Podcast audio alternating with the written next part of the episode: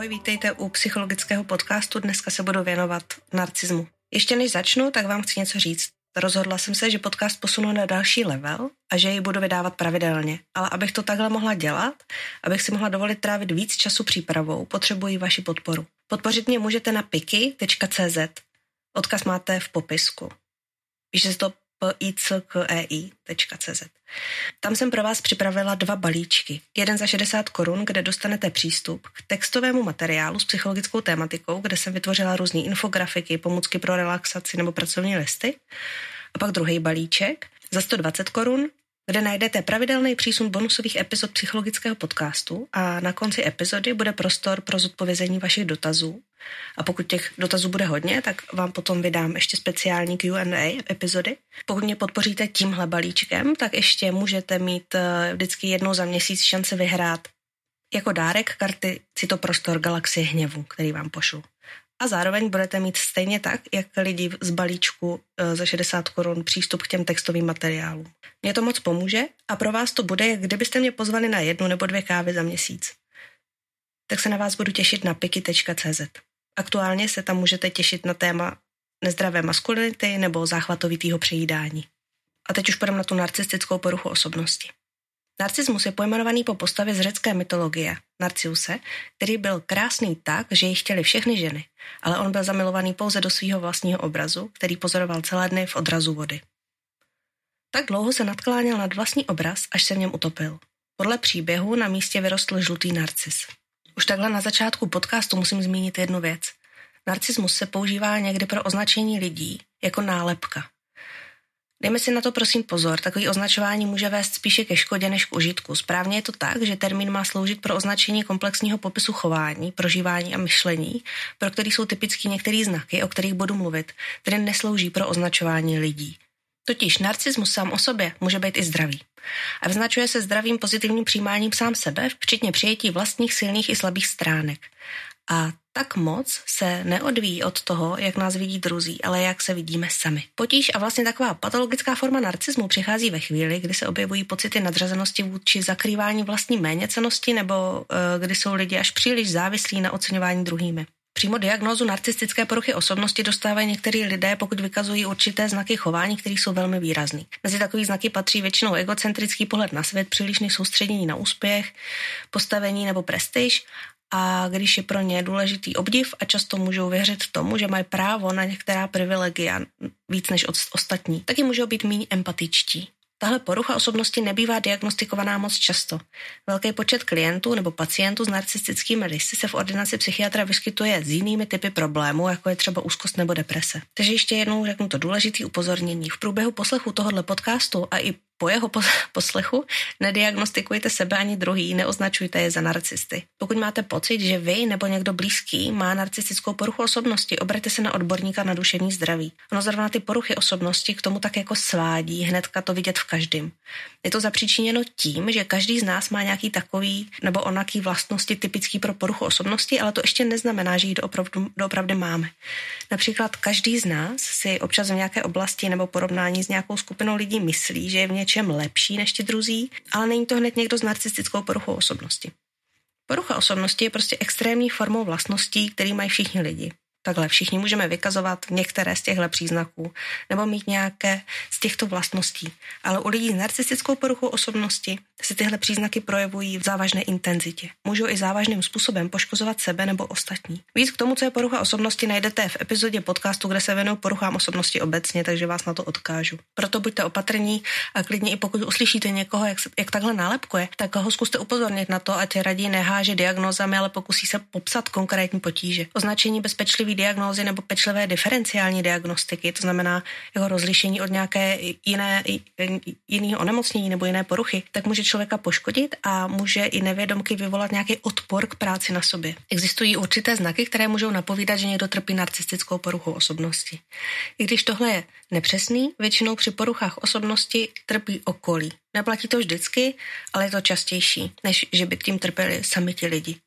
Lidi s touhle poruchou často potřebují přehnaný obdiv, mají potřebu grandiozity a taky mají nedostatek empatie můžou zveličovat svoje vlastní dovednosti, schopnosti nebo úspěchy a vlastně věří tomu, že jsou lepší než ostatní.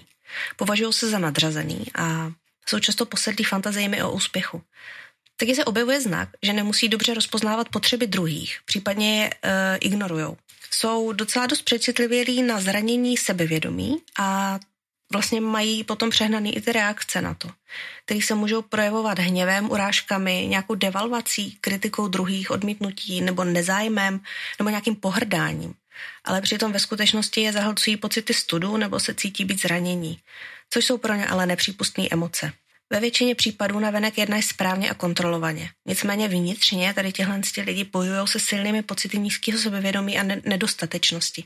I když typický člověk s tady tou poruchou může dosáhnout nějakých velkých úspěchů, tak v konečném důsledku může být ovlivněno uh, to jejich fungování ve společnosti, protože tady ty vlastnosti narušují osobní i profesní vztahy. Ve zkratce, Nemusí se jednat o to, že jim úspěchy přinesou to, co očekáváme, nějakou spokojenost, štěstí nebo klid v duši a tak. Taky se můžou potýkat s nějakýma pocitama závisti. Tady mě napadá poznámka, že jaký je rozdíl mezi vinou a studem. Někdy to lidi zaměňují. Stydíme se, když se sami na sebe uh, díváme jako na někoho, kdo je celý špatně, uh, kdo je nějakým způsobem nedobrý, špatný nebo já nevím, nedokonalej třeba. Zatímco vina není ve vztahu k sobě, ale ve vztahu k druhým a k chování. Tedy udělal jsem já něco špatného, ale nejsem celý špatný. To mě napadá, že takový ty věty jako styď se, nebo měl by se stydět, že se nestydíš a tak, když dítě něco provede, jsou vlastně používaný blbě, protože ve chvíli, kdy, kdy vlastně máme nějaký blbý chování vůči druhým, tak nejde o stud, ale mělo být o vinu. A říkám si, že ono to je vlastně hodně těžký přiznat si sám sobě stud, anebo závist, anebo nějaký zahanbení. Že vlastně chápu, proč se místo toho objevují zástupné projevy, třeba právě agrese nebo arogance, protože to není zas tak ohrožující pro nějaký naše já, pro naše self. Maličko se liší diagnostika e, té narcistické poruchy osobnosti podle amerického manuálu a podle mezinárodní klasifikace nemocí, kterou používáme tady.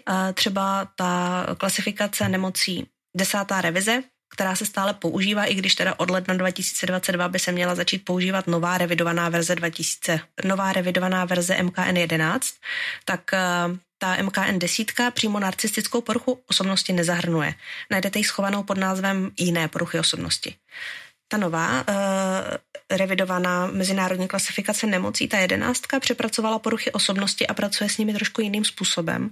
A to, že rozlišuje míru závažnosti a pak uh, má zvlášť ještě jinou diagnózu, která popiš, popisuje nějaký, uh, teď nevím přesně překlad, ale výrazný osobnostní rysy, který nedosahují závažnosti poruchy osobnosti.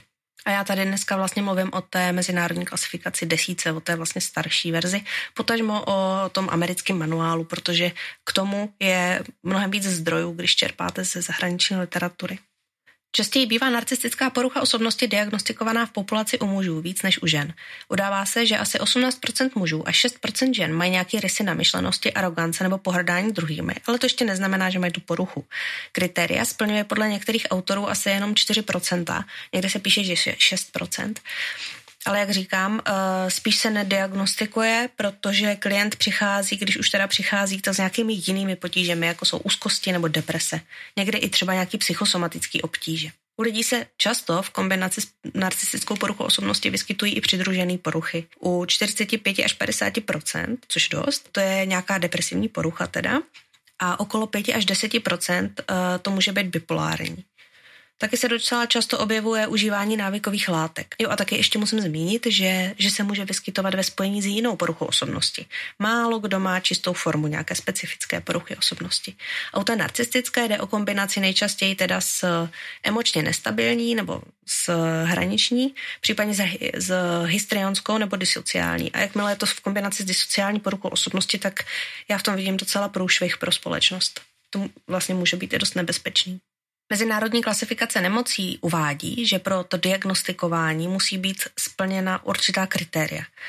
Za prvý musí být splněny ty obecné kritéria pro poruchu osobnosti a pokud jsou splněny tady ty obecné kritéria, tak eh, ještě jedinec musí vykazovat aspoň pět z devíti charakteristik. A těch devět charakteristik je, že buď, že buď má nějakou velikářskou představu o vlastní důležitosti, třeba že přeceňuje dosažený úspěchy a své vlohy očekává, že bude považován za lepšího, než jsou ostatní, aniž by tomu odpovídali výsledky nebo, nebo ta činnost. Nebo může jít o zaujetí nějakýma fantaziema o absolutním úspěchu moci, vlastní skvělosti, kráse nebo ideální lásce, taky může věřit, že je nějak zvláštní a jedinečný a že je pochopí zase jenom někdo zvláštní, vysoce postavený nebo někdo jedinečný. Uh, taky potřebují nekonečný obdiv, může se u nich objevovat představa o zvláštní privilegovanosti, nebo nějaký neoprávněný očekávání, zvlášť slibného způsobu léčby, to se to stává v terapiích, že vlastně očekávají, že s tím bude uh, nějak extra. A může se to objevit samozřejmě nejenom v psychoterapii, ale v, jako v léčbě u, u lékaře v medicíně. Další taková charakteristika je, že využívají interpersonálních nějakých eh, teda mezilidských vztahů ve svůj prospěch, tak, aby dosáhli nějakých vlastních cílů. Chybí jim empatie, můžou být váhaví a neochotní rozpoznat se nebo vžít do pocitů nebo potřeb jiných lidí. Můžou teda, jak jsem už říkala, eh, v úvodu závidět jiným nebo, eh, nebo můžou věřit, že jiní závidí jemu a taky se můžou chovat arrogantně. To je těch devět charakteristik, které se vyskytují u narcistické poruchy osobnosti a teda aspoň pět jich musí ten jeden jedinec splňovat. Jinak já si teď uvědomuju, že když říkám narcistická porucha osobnosti, tak v tom formulu někdy to zní asi jako nacistická, ale není. V tom americkém manuálu jsou ty podmínky pro splnění těch diagnostických kritérií dost podobný. V literatuře najdete popsaný dva typy, dva základní podtypy, včetně grandiozní, nebo někdy se označuje jako netečný typ, a pak zranitelnou narcistickou poruchu, někdy označovanou jako ostražitý typ. Taky jsem slyšel na přednáškách označení tlustokožec a tenkokožec. První typ je vlastně ten, co jsem teďka popsala někdy, někdy takový ten, který na nás působí grandiozně, objevuje se agrese, nějaká smělost a tenhle ten typ může působit jako plný energie i nadšení, eh, když je zrovna nadšený do nějakého nového nápadu, tak může působit občas až manicky a jako jde to vidět.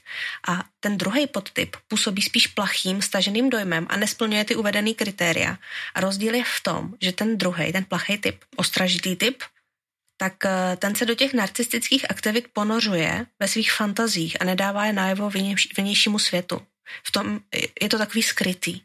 A plachostci druzí lidi můžou vykládat třeba jako zájem a tihle lidi často můžou mít i potíže s prožíváním radosti.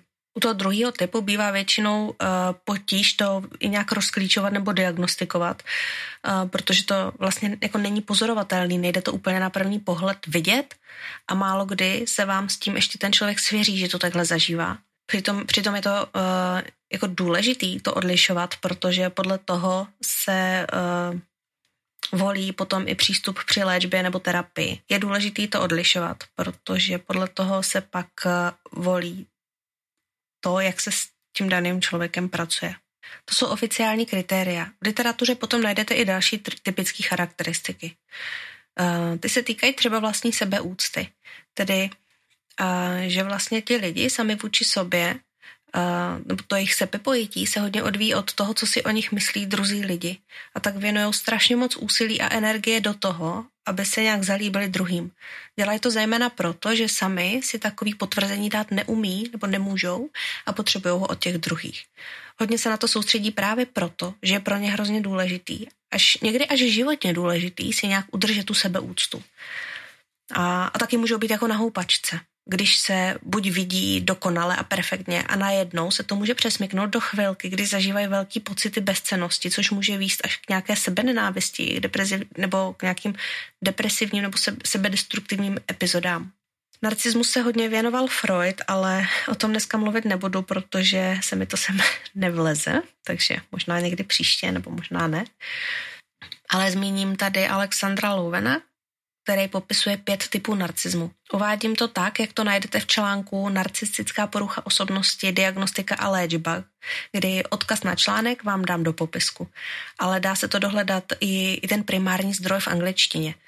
Takže Lowen popisuje, taková, to je taková teoretická vsuvka tady, Falicko-narcistický charakter, což je nejméně patologická forma narcismu, kdy je kladen důraz na přehnaném ulpívání na sexuální imidži, takže eh, když jde vlastně o potvrzování sebehodnoty skrz sexualitu, jo, nějakou sexuální přitažlivost.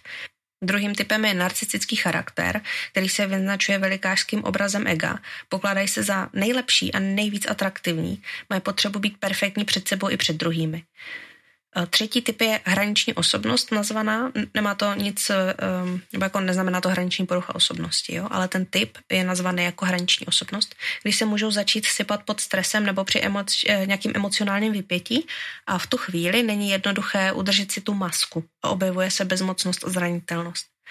Potom je čtvrtý stupeň nebo čtvrtý typ nazvaný jako psychopatická osobnost a to jsou lidi, kteří se považují za nadřazený ostatním lidem a vykazují určitou míru arogance a popírají svoje pocity a emoce.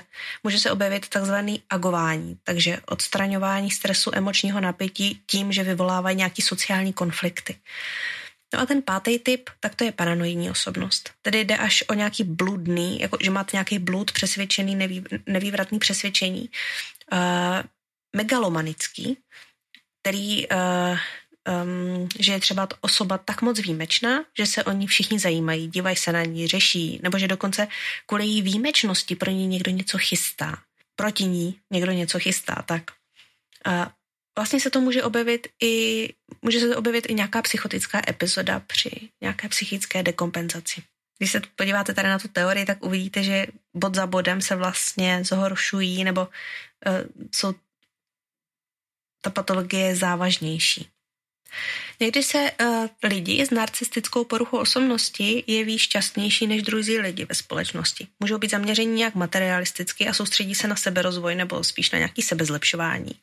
A nemusí se poučit z chyb a mají tendenci se dostávat do ještě větších problémů, zejména právních a disciplinárních.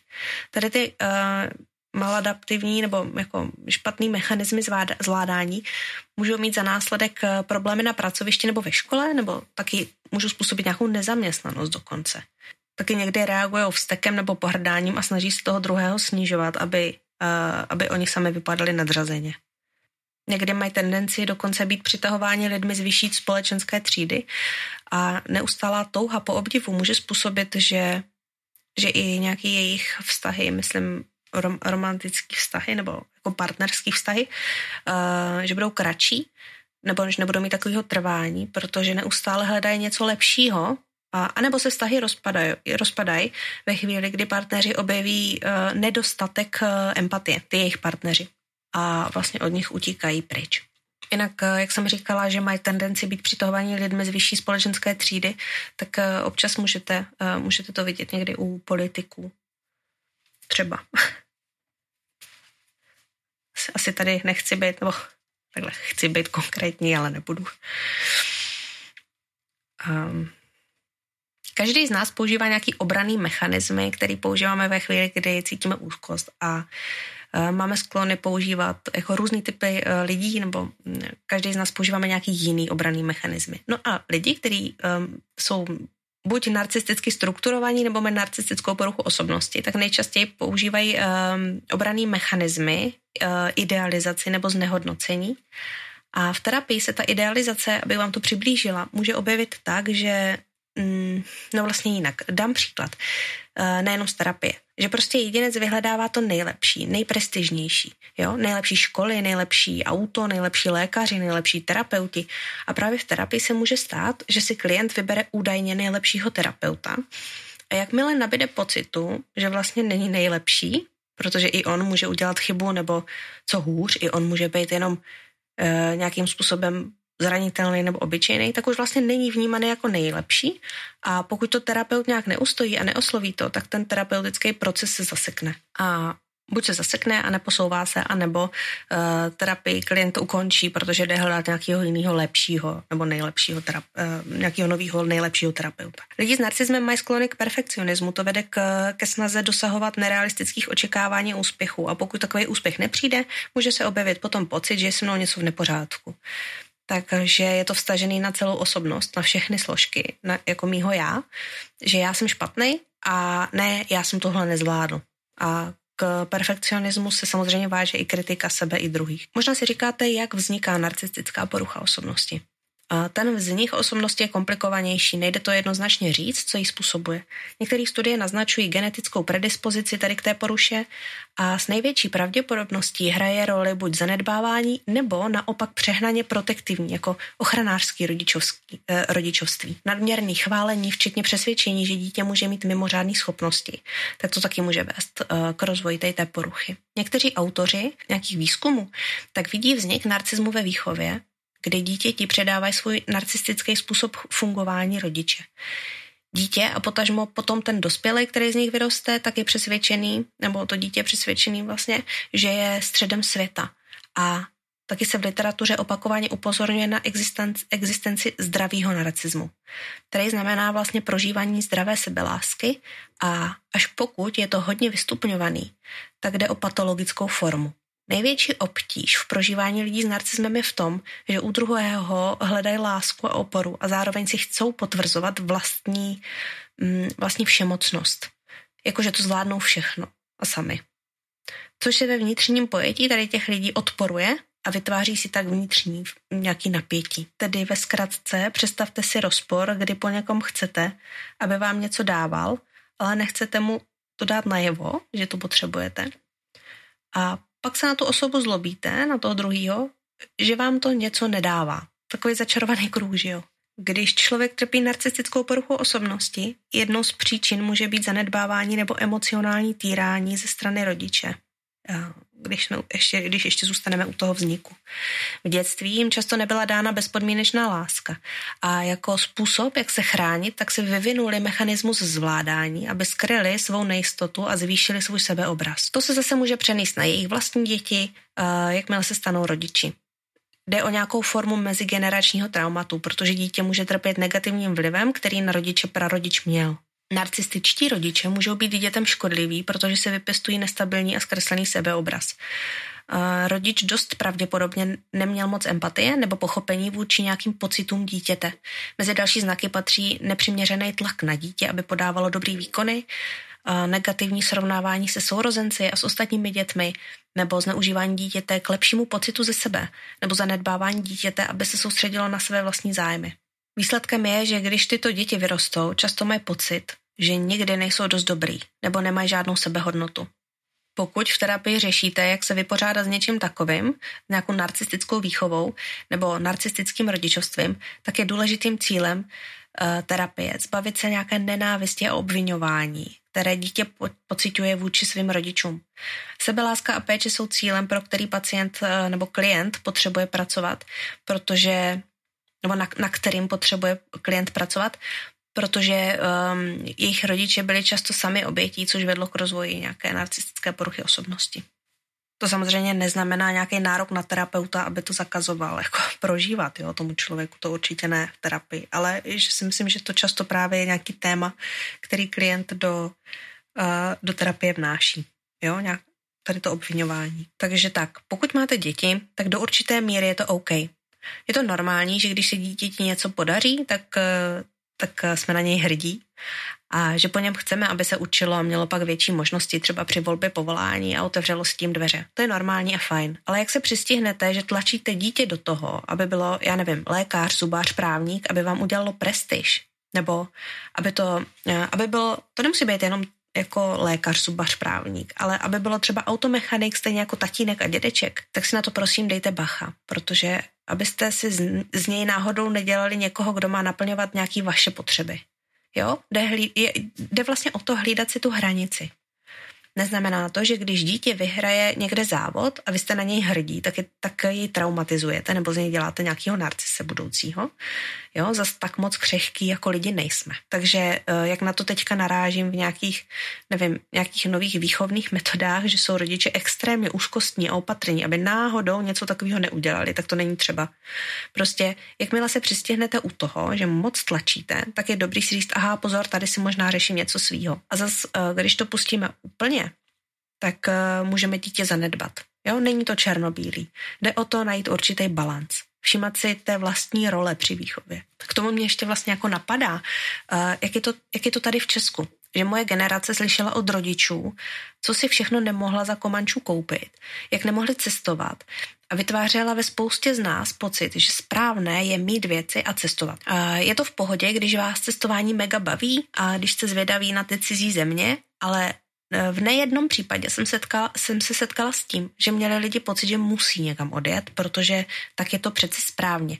A kdo neodjede na nějakou dobu pryč, tak není dost dobrý. Nebo mm, neví, o čem mluví, když žije jenom tady v Česku, a nebo se stěhuje a hledá, aby našel něco, ale vlastně neví co. A nějakou tu nespokojenost si ale pořád tahá sebou a vlastně, vlastně se mu třeba i po té rodné zemi stýská. Určitě cítíte ten rozdíl, když někdo jede pryč kvůli tomu, že cítí tlak, že by měl, že by měl odjet a ne, že se mu vyloženě chce. Ale takhle někdy můžou český děti, teď už dospělí, dospělí lidi eh, v mé generaci žít životy našich rodičů, kteří oni žít nemohli a chtěli. Takže ještě jednou opakuju, někteří, ne každý, jenom to si dávám jako příklad některých, kteří to tak mají. A nebo pro některý aktuálně čerství rodiče, tak pro ně může být těžký, že slyší, že ze všech stran uh, vy máte všechno a ještě si stěžujete, tak to vytváří pocit neschopnosti, že když mám všechno, neměla bych se teda cítit unavená nebo vyčerpaná, nebo neměla bych dělat chyby a pokud se tak cítím, tak jsem méně cená, zahanbená a měla bych se za to stydět. No, omyl. Tohle stejný totiž eh, mohla poslouchat i ta starší generace od předchozích a tak dále a tak dále. Ale to už odbíhám od tématu klasicky, že jo? Takže pojďme zase zpátky. Jak je to s léčbou?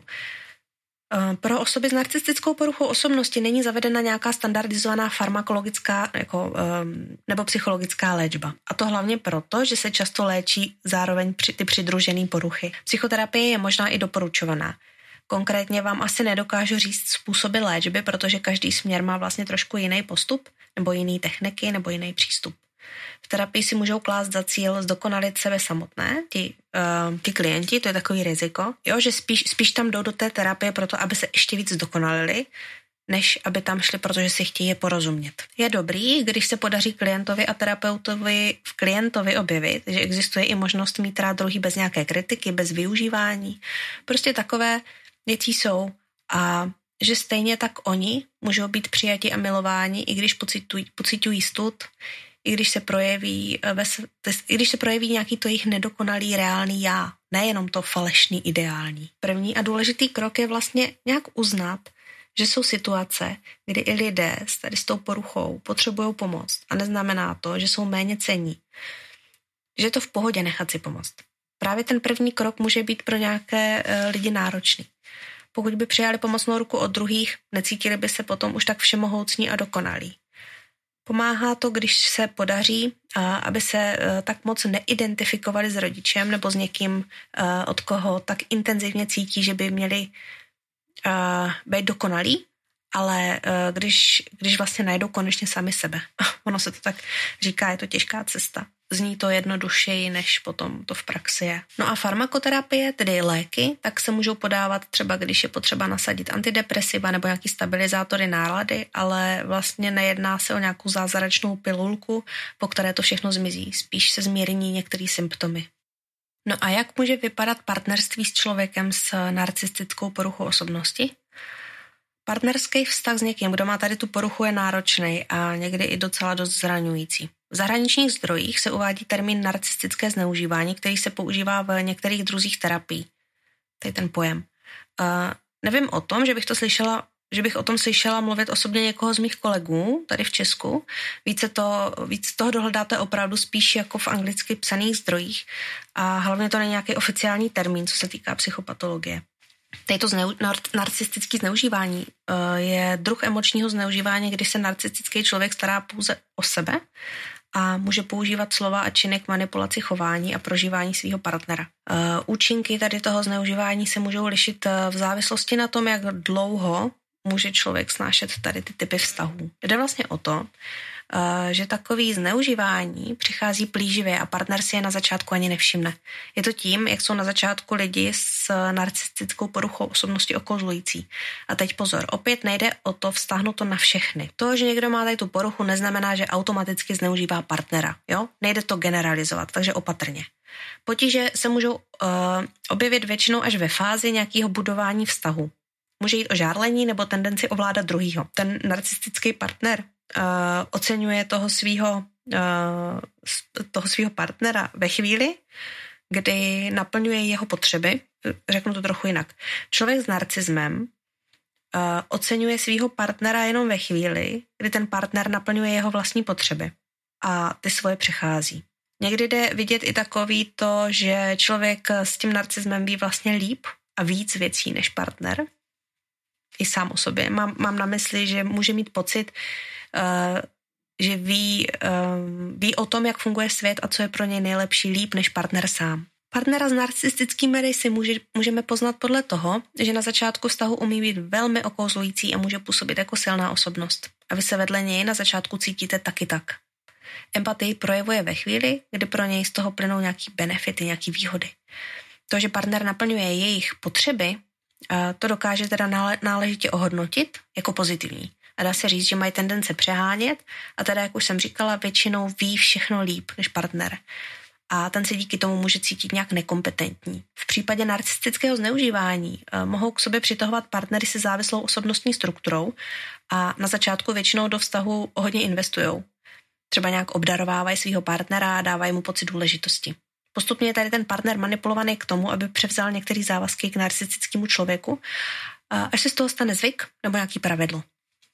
A v některých situacích tedy platí, že, že ty narcistické osobnosti si hledají partnery podle toho, jak snadno jsou manipulovatelní. Zatímco pod veškeré narcistické zneužívání e, obecně spadá kontrola myšlenek nebo emocionální manipulace, existuje několik způsobů, jak toho lidé s narcismem dosahují. Někteří používají manipulativní techniky, jako je gaslighting. Omlouvám se, jestli to vyslovuju neúplně dobře aby zmátli a dezorientovali svoje partnery, aby se stali náchylnějšími k jejich požadavkům a, a teda i jejich zneužívání. Gaslighting nutí druhého zpochybňovat vlastní pocity, myšlenky, činy a velmi často taky vzpomínky. Například předstírání, že se něco nestalo, nebo tvrzení, že druhá osoba lže. Vzhledem k tomu, že lidi s tou poruchou můžou být hodně kontrolující, tak se druhý cítí v pasti a může se dokonce začít bát o svůj vlastní rozum, o svůj vlastní zdravý úsudek. Tady tenhle ten pojem je obsáhlý termín pro mnoho manipulačních technik, který nutí druhýho člověka sám sebe spochybňovat. Jo? Příklady jsou, když odmítají vaše pocity, mluví za vašimi zády uh, s ostatními blízkými, snaží se vás přesvědčit, že se v něčem milíte, protože popírají věci, o kterých jste si jistí, že jste řekli. Následkem toho se lidi, kteří se s tímhle setkávají z druhé strany, se začnou cítit přehnaně citlivě, často se omlouvají, myslí si, uh, že se ty věci dějí jejich vlastní vinou ale je to manipulativní technika, která se neváže čistě jenom teda k narcistické poruše osobnosti. Takže opět pozor, eh, pokud jste se s tím někdy setkali, není to žádný diagnostický kritérium, jo? Jenom to zmiňuju, protože tady ta technika u nich vyskytuje častěji, ale nemůžeme to diagnostikovat podle toho, jo, nejde to. Pak jsem dokonce ještě narazila na článek, že dokonce pokud je pachatel domácího násilí někdo, kdo má poruchu osobnosti, tak to domácí násilí má nějaký specifický kritéria odlišný od uh, jiných, uh, jako jiných obětí, nebo takhle. Uh, ty dopady na oběti domácího násilí od člověka s narcistickou poruchou osobnosti, tak se liší od dopadů na jiný oběti domácího násilí. No a co teda s tím? Při jednání s člověkem tady s tou poruchou osobnosti může být užitečné stanovit si velmi jasné hranice. I když, k tomu nemusí, I když tomu ten člověk nemusí rozumět, tak pro vás to bude důležitý, protože si budete distancovat od nějakého zranění a vyhnete se hádkám. Důležitým krokem je taky zbavit se potřeby souhlasu od narcistické osoby. To je nejtěžší.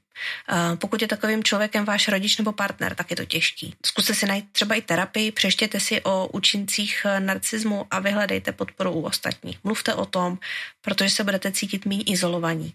A zároveň někomu může po, uh, pomoct, když si uvědomí, že často jsou obětí sami ti lidi, protože si vybudovali kolem sebe nějaký mechanismus zvládání. A pokud máte vy sami podezření, že máte co dočinění s narcistickou poruchou osobnosti, tak se nebojte obrátit na odborníka. Můžete se vůči psychoterapii stavit odmítavě nebo si myslet, že je zbytečná.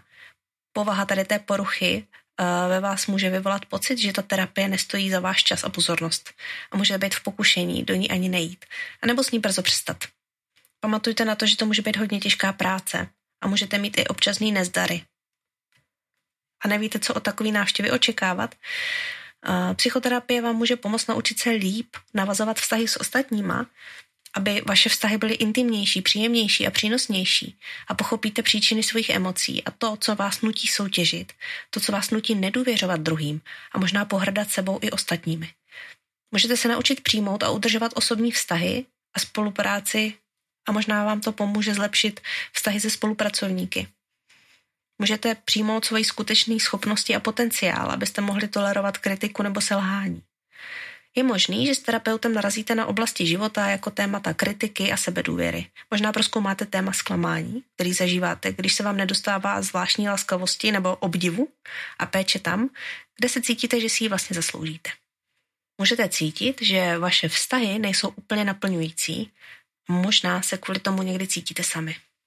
Můžete se naučit, jak zvýšit svou schopnost porozumět a regulovat svoje pocity.